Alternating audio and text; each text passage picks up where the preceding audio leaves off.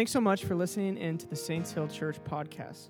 Our vision is to see heaven come to earth, and we do this by equipping the saints to know who they are in Christ, to walk in freedom through the truth, and to make disciples who change the world.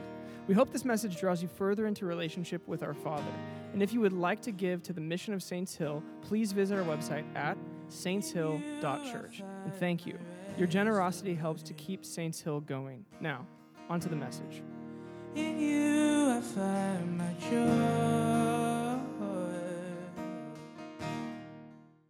We are in a series on worship. Uh, that's the series that we are in, talking about uh, giving praise and adoration to God. And, and when, we, when we had the idea for this series, Jake came to me, and he's our, he's our worship uh, leader here, and he said, I think we should do a, a worship series.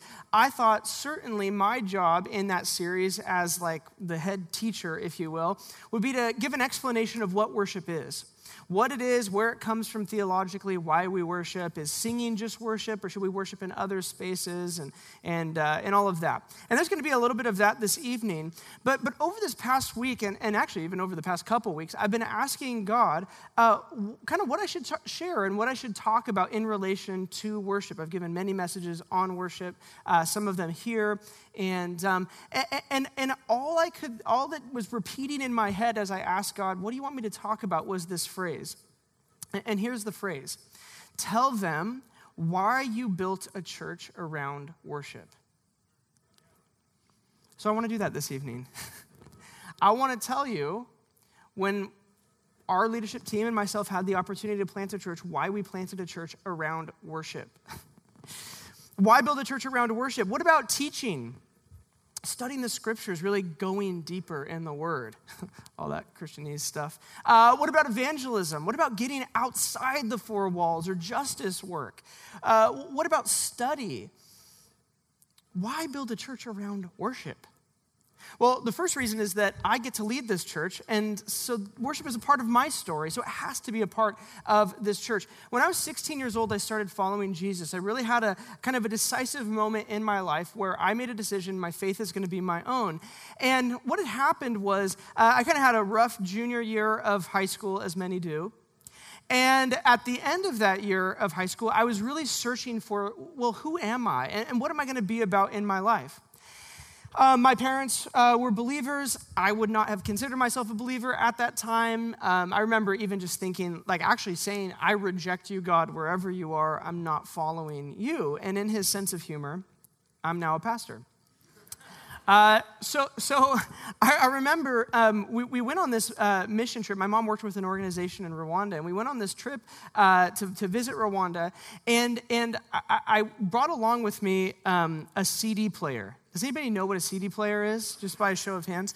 Um, so, so, I brought along this CD player, and I had a, I had a couple CDs, but but it was like Fall Out Boy, Cartel, and then it was Hillsong United. So I had a Hillsong United album with me. I was like, you know, they're Christian, but they sound pretty cool.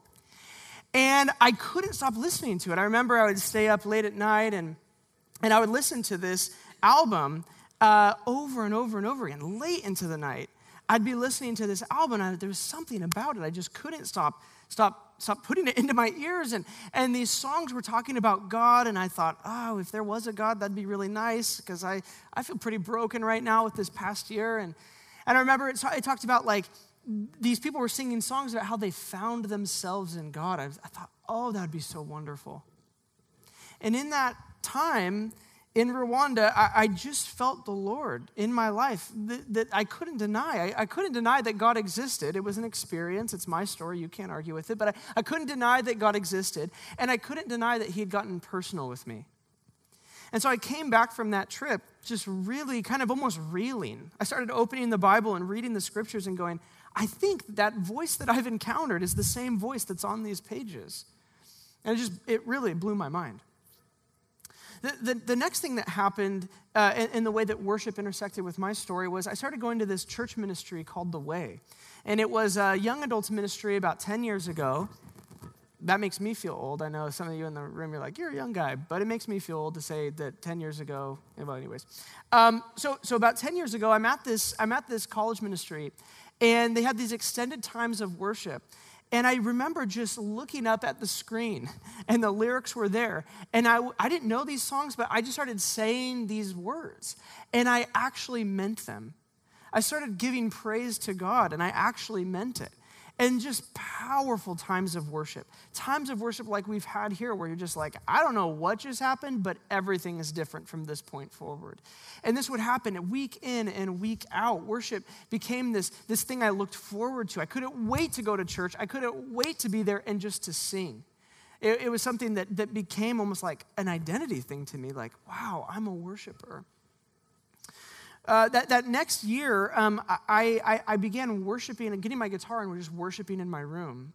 And so I, I began to learn. I, was, I went from like Blink 182 songs to like, you know, like, I don't know, Hillsong songs. And I started learning songs on my guitar and actually singing to God in my room. And this became like probably, I think back, all my life, the most transformative thing in my life has been me alone in my room with my guitar. Like, just those times with the Lord have been just some of the most transformative. Some of the most growth I've seen in my life has come from those times. I, I remember when I first started attempting to preach at these little Bible studies I'd do back when I was in college, I didn't even know that there was such a thing as a commentary where people, smart people, could tell you what the scriptures meant. So, all I would do is I'd just get my guitar, I'd be like, I have no idea what this means. I'd worship a little bit, and then the Lord would be like revealing things in the text about what it meant. And then later on, I'd go to commentaries and they'd be like, yep, that was exactly right. Whoa. It's like, oh my goodness. It's almost as if he wrote it. You just need to talk to him. So I, be, so I began to I began to worship uh, all the time. I, I worked at this um, this really nice property as like an assistant caretaker. There was a full time caretaker who had his own house. It was one of those properties, very nice spot. And, um, and all, all day long, I'd be listening uh, in my, you know, I was doing a lot of power washing, doing a lot of weeding, things like that. I would just be worshiping all day long. And it just began this culture of worship in my life where it's been one of the most important things. I remember there was a time, you probably remember this, Mom, when I couldn't go on a vacation without my guitar. It's like, I can't be away from personal worship for a week. Oh, that can't, that can't happen. And so I had to take it with me everywhere. So, so honestly, one of the main reasons why Saints Hill is the way that it is, is that I want us to be a worshiping people. I want to worship. I dreamed, uh, actually, as a young man, I dreamed of a worshiping church, a singing church, a church that was caught up in awe of God, full of His presence. You couldn't come into this space without, without saying, uh, okay, I don't know what's going on up there on stage, but I sense uh, that God is in the room. So that's part of the story. That's the first part of the story. Uh, the second part of the story is that when we, when we felt like we were supposed to plant this church, literally the day after, when, when my wife and I, we knew exactly what we were supposed to do. We were supposed to plant a church in Newberg. The next day, we got on a plane and we flew down to see Jake and Becky. Some of you guys know this story. We flew down to see Jake and Becky. I'm on the plane. I sleep great on planes, love sleeping on planes. Uh, even like my little, you know, like my my uh, app on my phone, it's on an airplane sound so that I can sleep here on the ground, like I'm sleeping in a plane. Uh, we're on this plane, and, and, and I am kind of dozing in and out of sleep, and I see the hills over here, these hills, these beautiful hills.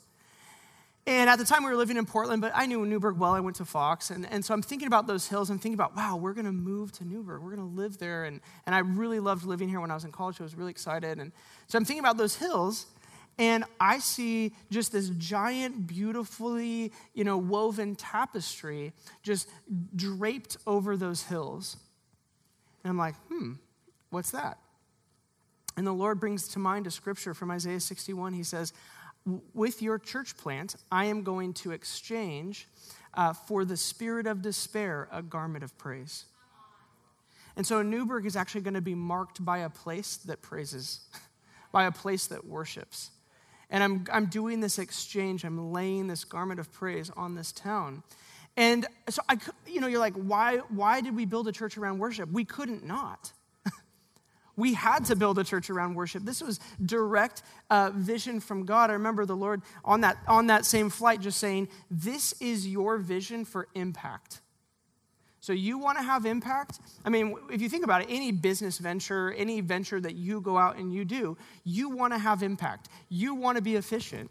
And so as, as I was thinking about even planting a church, it's like, we want to plant a church around the thing that matters most. And he's like, praise, worship. Now, how could that be? How could it be that getting a group of people together and singing songs, worshiping in a room is our strategy for impact? Like, what about mobilizing people in their various industries? How about that? Anybody ever, have you ever had this thought? How do I make my Christian walk with God work in the industry that I work in? Yeah, like everybody? It's easy. I'm a pastor.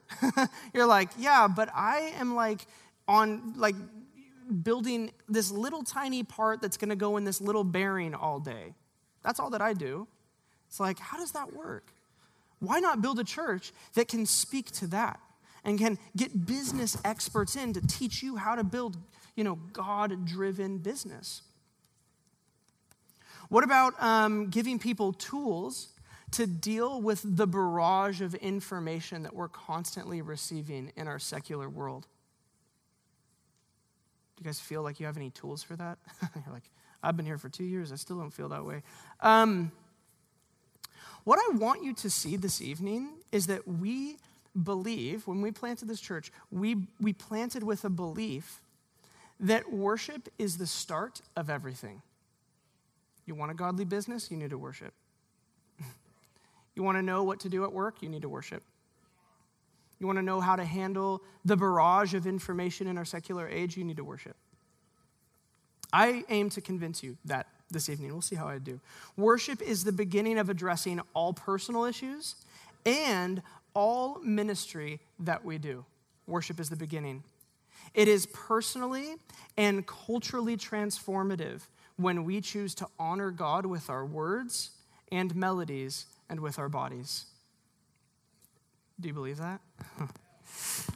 See, the second reason for building a church around worship, aside from just my story and what the vision we felt God gave us, is that worship is a two way street. We've uh, actually, Andrew, at our little production meeting, you were praying this. You were praying my message. Worship is a two way street. Here's what C.S. Lewis says, and I just think this is it's one of the best quotes uh, of his, which is saying a lot. He says this I think we delight to praise what we enjoy because the praise not merely expresses, but completes the enjoyment. It is its appointed consummation. It is not out of compliment that lovers keep on telling one another how beautiful they are. The delight is incomplete till it is expressed. Yeah, you're like, I thought I knew all the best Lewis quotes. No, that's like the best one right there. It is in the expression of adoration, it is in the expression of praise that we experience the fullness of God's goodness. We experience the fullness of his character. We receive who he actually is. See, we always get blessed whenever we bless him. You guys are quiet tonight. I know I'm back, guys, so you're going to have to, I need some more feedback than this. Why is that? When we bless him, I mean, I'm sure you guys have experienced this. You've come in, you've, you've given him praise, you've, you've worshiped, and you find yourself leaving more blessed than anything that you thought you gave. You're like, what the heck just happened to me? I'm, I'm so full. Well, here's what David says in Psalm 22, verse 3. He's speaking to God, he says, But you are holy, enthroned in the praises of Israel. Is that interesting? Another translation, I think the uh, NIV actually says dwelling in the praises, dwelling. Where his people praise, there he is. So, so logically think about this great mystery, if we can, just for a moment. Where people give him worth, he blesses them with all that comes from him just being in the room. Wherever people choose to worship him, there's this, this exchange that happens where he shows up and he ends up blessing them than they could ever bless him. It is in the atmosphere of worship that he dwells. Now, now get this. You may walk in one night and you have a bad attitude. And you don't have to raise your hand. You may walk in and you have a bad attitude and you're like, I know I should be here, but I don't really want to be here. And I don't really feel like, you know, Jake's jumping. I don't feel like jumping. I'm not going to jump. In fact, I'm going to get a cup of coffee. So you leave. You come back in, and the whole place, people are really worshiping. They're really passionate, and there's a level of dissonance in your heart. You're like, well, I just don't feel it right now. You've probably experienced this if this is you. where you come into a space where people are worshiping, and if you stay long enough, you find yourself meeting with God as well, even though you didn't have the same intent in your heart. He's just in the room. And you find yourself ushered in through other people's worship. Last Sunday, this happened to me last Sunday. Last Sunday, I had a tough month. I come back from this month, I come to church, and I'm not ready to worship. It was a hard month. I'm actually a little bit bitter about the past month. I'm a little bit disappointed. I was like, I was asking the Lord, I was like, how would I sum up the past month? Disappointing. I'm disappointed. And um, so, so worship starts, it's so powerful. I can't deny that it's powerful. I certainly can't sit there where all y'all are going to look at me. So I go back to the sound booth. I sit in that chair that Andrew's sitting in right now, and I just cry for a half an hour. I just I just weep. I just absolutely cry my eyes out. I have no idea why. I have no idea, no specific word from God about, well, here's why and this. I'm just like repenting of everything that I need to repent of. I am just getting blessed out of my wildest imagination. I have no idea what he said. I just know that he knew me. I just know that he was in the room and that everything was going to be okay, no matter what it looked like. He's so worthy of our praise. It is the only natural response for people who've really seen him. It's the only natural response. You walk in and you, you had, you had a, a bad day. You walk in and you're like, I don't know. And all of a sudden he walks into the room and you go, I can't help but actually praise you because I've seen you. Because I've seen you. At the same time that we praise, our worship releases him in a place to do more. Like, like for example, Let's just declare these lyrics. You guys know this song. Let's declare these lyrics out loud, all together. Death could not hold you, the veil tore before you. You silenced the boast of sin and grave. You have no rival, you have no equal. Now and forever, God, you reign. Yours is the kingdom, yours is the glory, yours is the name above all names. Uh, when, when, when you say that, what there are, I think there's probably many things happening, but I think there's at least two things happening. The first thing that's happening is that truth is being told about God. That's what it means to praise God. It's telling the truth about God out loud. That's praising Him. But the second thing that's happening when we do that is our minds are being renewed by that truth. What renews a place? Renewed people. So it's very important that we worship. It's very important, that we praise. Don't think that we're just singing songs or that these are just words on a screen. We are prophesying by song. We're saying, God, this is true about you, even in this place. This is what I believe about you. Yes, even right here. Like, imagine a town, I'm sure there's at least one town like this. Imagine a town without any kind of worship. No worship no believers, no true heart to heart worship of God, no adoration, no praise. Could God show up in that town and move? Yeah, because he's God. And we see this, you know, we see examples of this with tribes that have never heard of, of God before, or, or, or um, Muslims in the Middle East who have dreams of Jesus.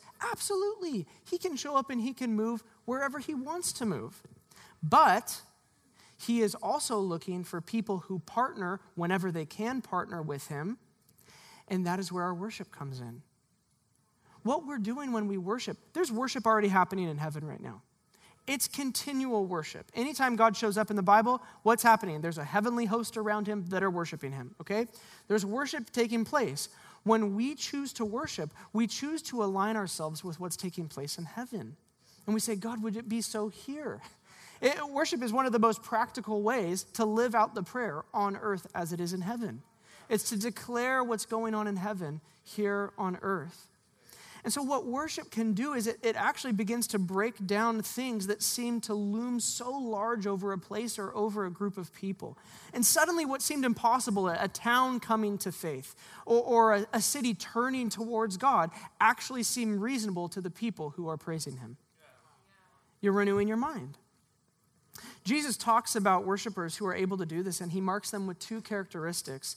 Uh, in John chapter 4, in a conversation with a, uh, with the woman at the well, he says this A time is coming and has now come when true worshipers will worship the Father in spirit and in truth, for they are the kind of worshipers the Father seeks. Now, in context, what's going on is this woman who's a, a, Samaritan, unable to worship at the temple in Jerusalem, she's standing off at a distance and she can see the temple.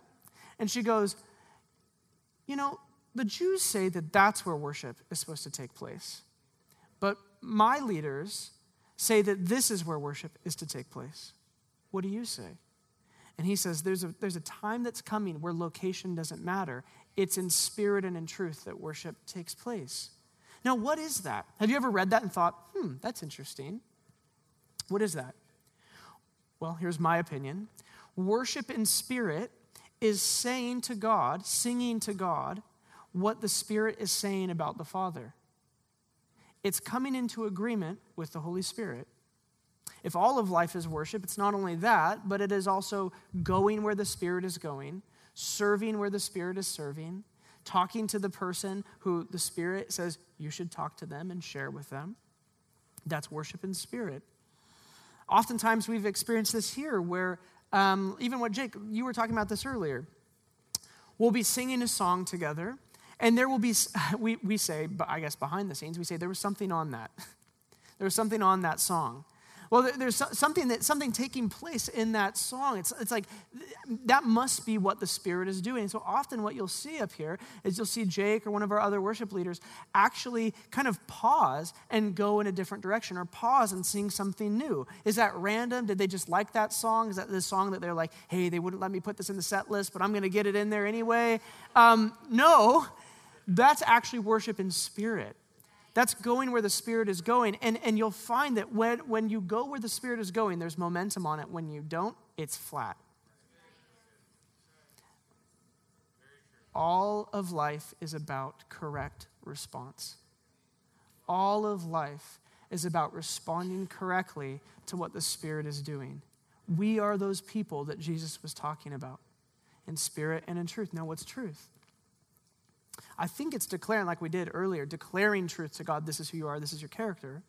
But I also think, um, and I think this is an aspect of it, I think that worship in spirit and in truth is worshiping with sincerity of heart. Be, really meaning what you, what you sing, meaning what you say. Not singing lyrics that, that there are times, some of these songs are scary. and if you sing them and your heart is out of line with that, that's not a good thing. It's important that I think when we, when we see those words and we choose to join our hearts with them, uh, like I think of that song. Here's a really scary song. Uh, it's, um, oh gosh, what is it? It's uh, the song by Callie. She says, she says, All my love, all my love, you can have it all. That's quite a declaration. Uh, she says, What is the next one? All I, what? All my heart all my soul. Oh, this is the tough one. All I own. You can have it all. I've had to stop singing that one at times. I've had to just go, I, do I mean it? If I mean it, I'm going to enter in and just trust. Oh man, there's breakthrough on that. There's such refreshing on that. But I want to make sure that if I'm going to worship in truth, that my heart is in line. Now, there's a tension uh, we'll get to in, in just a minute. But this is how we minister to him. See, our primary job, see, a lot of people think you plant a church to minister to who? The people of that town. No, no, no, no, no. We planted an outpost of ministry to him. Our job primarily is actually not ministry to you. Our job primarily is ministry to him, and we just believe that when we minister to him, you get ministered to as a result. The final reason uh, this evening of why we that was that was awesome. The final reason this evening of why we built a church around worship is that worship takes you on an identity journey. Worship takes us from slaves to priests. Many of you guys know the story of Exodus. Um, when God wants his people freed from slavery in Egypt, uh, he calls this man Moses and he says, I want you to go to, to go to your people and, and I want you to speak to Pharaoh, the leader of all the Egyptians, the, the, the head slave master, and I want you to call for the release of my people. And when he says this to him, he says, And this is what your message to Pharaoh is going to be. Is what happens in Exodus 8, verse 1. Then the Lord said to Moses, Go to Pharaoh and say to him, This is what Yahweh says Let my people go so that they may worship me. The call of God to his people is to come out of slavery and into worship. But doesn't it seem a little bit impractical? it's like, okay, you're going to call a bunch of slaves out of slavery and right into worship. How about some trauma counseling? Um, how about we do something about the just absolutely wrecked national identity of what it means to be an Israelite at this moment in history? that could be helpful. Maybe like a flag or something, something that really, you know, that they can really gather around. How about uh, you tell Pharaoh, let my people go, uh, that they can go out into the wilderness and they can learn about the real creation myth where Israelites are actually honored, not that Egyptian creation myth where they're dishonored and turned into slaves. It's almost as if God thinks worship can solve every issue a slave has. These people just went through slavery. which shows you that no matter your personal history, worship is the answer. this word for worship in Hebrew, when it, when it says in that passage that they, you know, tell, the, tell Pharaoh to release them that they may worship me, it's a very interesting Hebrew word, and it's the, it's the word abad. Can you say that with me? Abad. Uh, which means to serve. So there's other translations um, that, that say, you know, Tell Pharaoh to release my people so that they may serve me in the wilderness.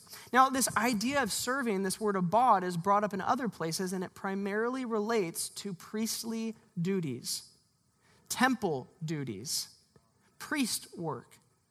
So, so think about it. God is like, I want my people to be free from slavery so they can become priests.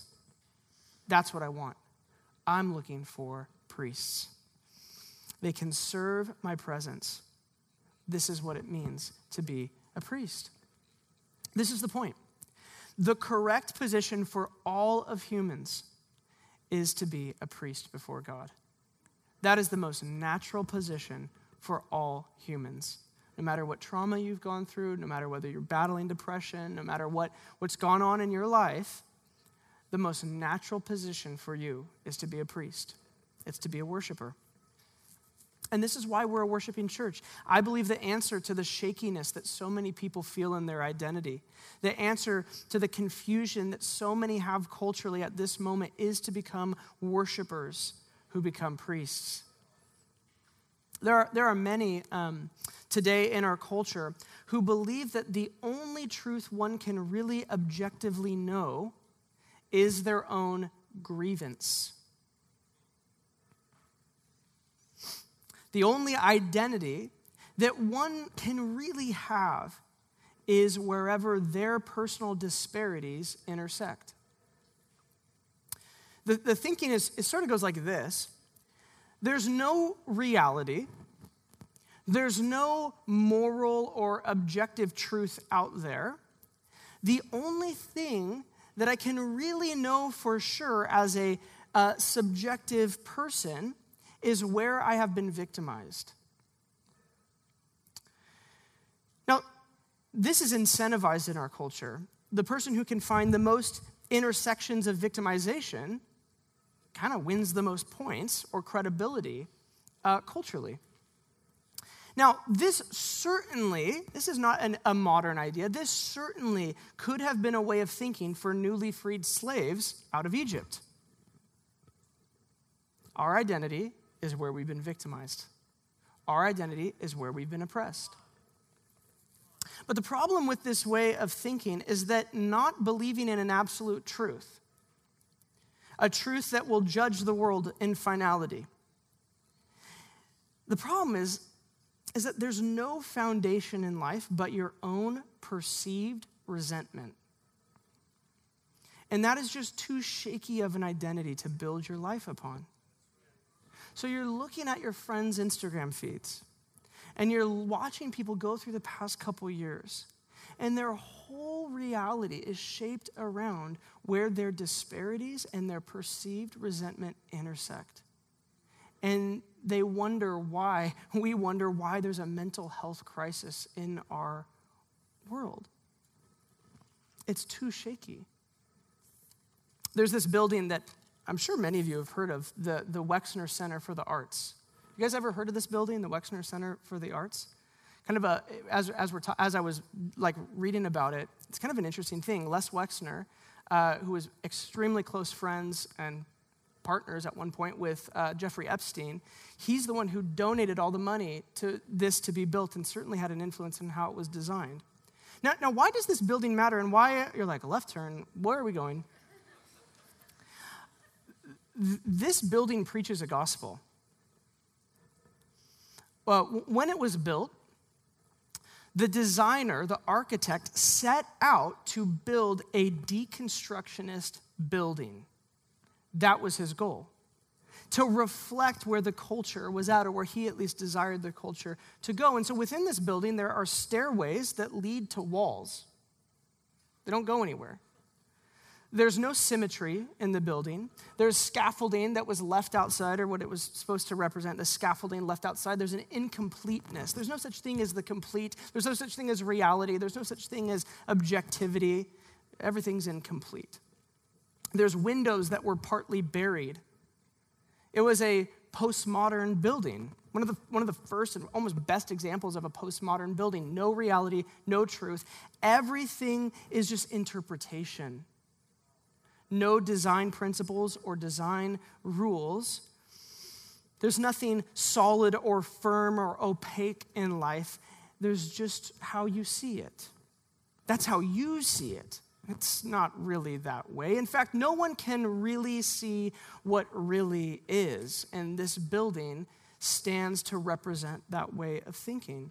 We see this all over our culture, and the name for it is deconstruction. It's not just, you know, there's a lot of evangelicals these days, people my age, who are deconstructing their faith, and, and, and some of that's good, like getting rid of some of the religiosity and getting to relationship. That's a beautiful thing. But, but we see this deconstruction happening across the board. This summer, last summer in Portland, you're like, is this about George Floyd anymore? No, no, no, no. That's about deconstruction. There's, there, there should be no power hierarchy, no authority. in this building, put it back up, this building stands as a testimony to that way of thinking. I see through that comment. I see what you're trying to do. I, I see through that position of authority that you think you have, that truth claim. Everything in this way of thinking is boiled down to grabs for power. And so everything should be deconstructed and seen for what it really is. There's nothing solid, absolute, and this building reflects this. But here's the question that I would pose to the architect Did you apply that same way of thinking to the foundation of the building? Where that building intersects with earth, with reality. Did you do that in a postmodern sort of way? Obviously, no. Chad, am I right? No, it doesn't work that way. Chris, no. My engineering professors, no, because there is a real ground, and that ground is pretty absolute. There's a real thing called gravity, it's pretty absolute. There's a real way to interact with that ground and, and to bear weight.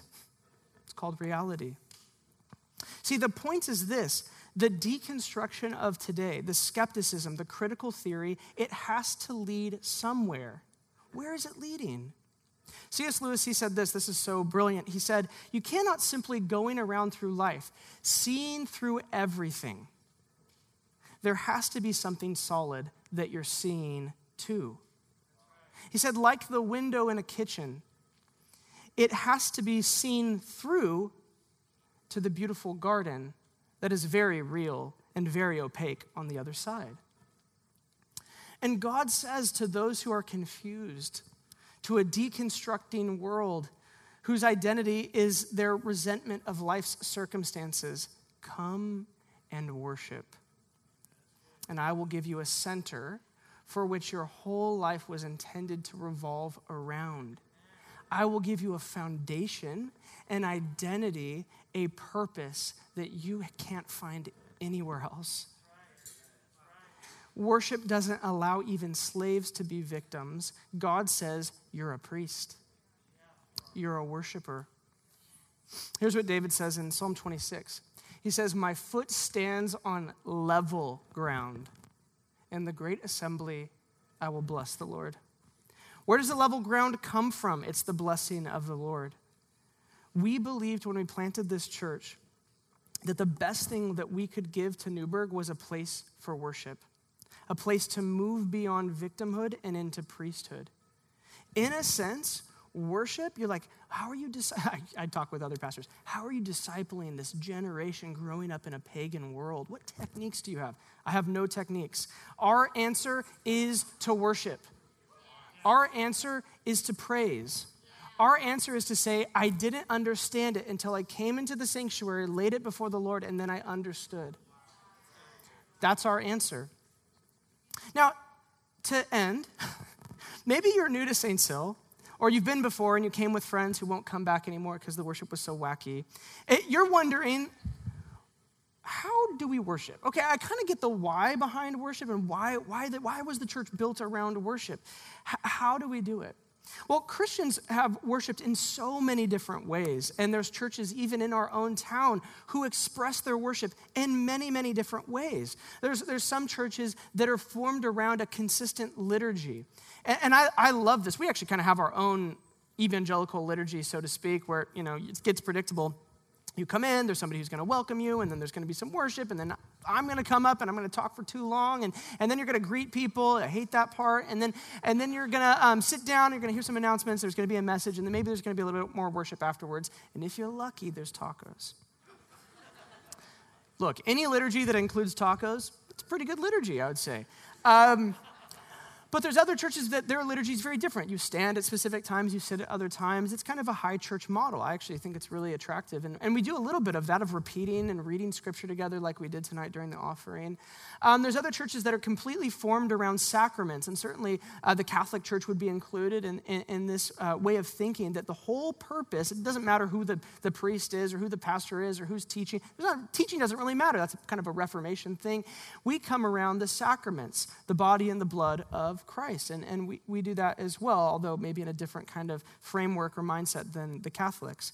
Um, there, there's churches that are formed just around prayer. And, and I guess we did a little bit of prayer for one another tonight, but there's churches that they come together, it's all about prayer. Um, there, there's churches where um, there's ancient Israel practices that are taking place, like blowing horns, the shofar. Anybody have one on the shelf at home? Um, there's dancing with banners or flags. These are things that, that ancient, happened in ancient Israel.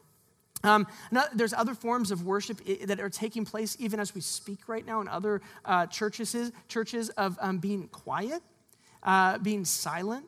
And, and, I think this is one of the legacies of this place that we live is, is being quiet before God. It's a beautiful thing.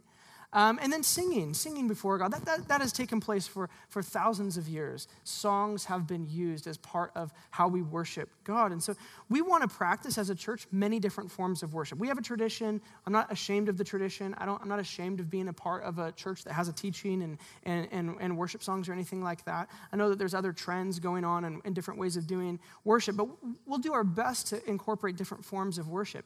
At the end of the day, though, our aim is responding well to God. That's the end of the day. It's like, I don't care what the form is, did we respond well to God? That is ultimately the heart of worship. It's honesty in response to God. And so when you come into a place uh, like this of worship, it doesn't matter what it looks like, it doesn't matter what it sounds like, so long as you're respecting the people around you. Your primary concern is Am I responding well to God's presence in this moment? And that can look so many different ways. Uh, there's times where I come in and I, and I go to sing along with the song, and, and I just know, stop. I'm not supposed to sing right now. I'm supposed to sit down and close my eyes, and I'll do it. That's responding well to God in that moment. There are other times where I know I should kneel, and so it's, it's, it's appropriate for me to kneel before God. And if I don't, I know I'm, if there's an obedience issue at that point, I need to kneel before God. Uh, there are other times where the form of worship is to lift my hands or, or to dance, even. And, and, and that's something that we're growing in as a church, and that's correct response to God. The point is, I'm not responding to the people around me. That's called hype. I'm not responding to the worship leader. That's not my, my job necessarily. My job is, am I responding to what God is doing right now? Whatever it is, to respond honestly and correctly. Now, I mentioned this earlier. There's a little bit of tension here. Because there are many times where you don't feel like standing before God. You don't feel like sitting. You don't feel like kneeling. You don't feel like singing. Maybe uh, you've been in places like I have in your week before you come here. I, I, I, often come into this room with all sorts of things that have kind of rubbed off on me. The, the cultural issue of the day, it's, it's, it's still here on my shoulder. The emotional stress of a relationship problem, I'm still kind of carrying that when I walk in. The, the visions of the good life through different advertisements and, and the discrepancy between my life and that. Uh, just the parents, you'll understand this is a weariness from responsibility. Just a lot of responsibility in life as you get older. And, and I will, what I'll do is I'll come in here and I'm like, I don't really want to worship. And I'm the leader. I don't really want to praise. Ah. And so, do you know what I do? Correct response begins with honesty. I just say to God, here's where I'm really at. There's no pretending with you. You already know everything. I don't want to worship. I don't feel like it. That right there is actually my first act of worship. That right there is the first act of giving him praise, is acknowledging him, bowing before him, saying, I know that you're here, Lord, and I know why I've come. But I don't want to do this, and I'm going to just be honest with you and recognize you as being above me in this moment. It's about honesty with him. But then I'll tell you what, I will normally sense an invitation of some sort after that moment. Um, to, to move from, to a time, from that to a time of receiving. Okay, you don't feel like worshiping? Lay down. just watch what I do.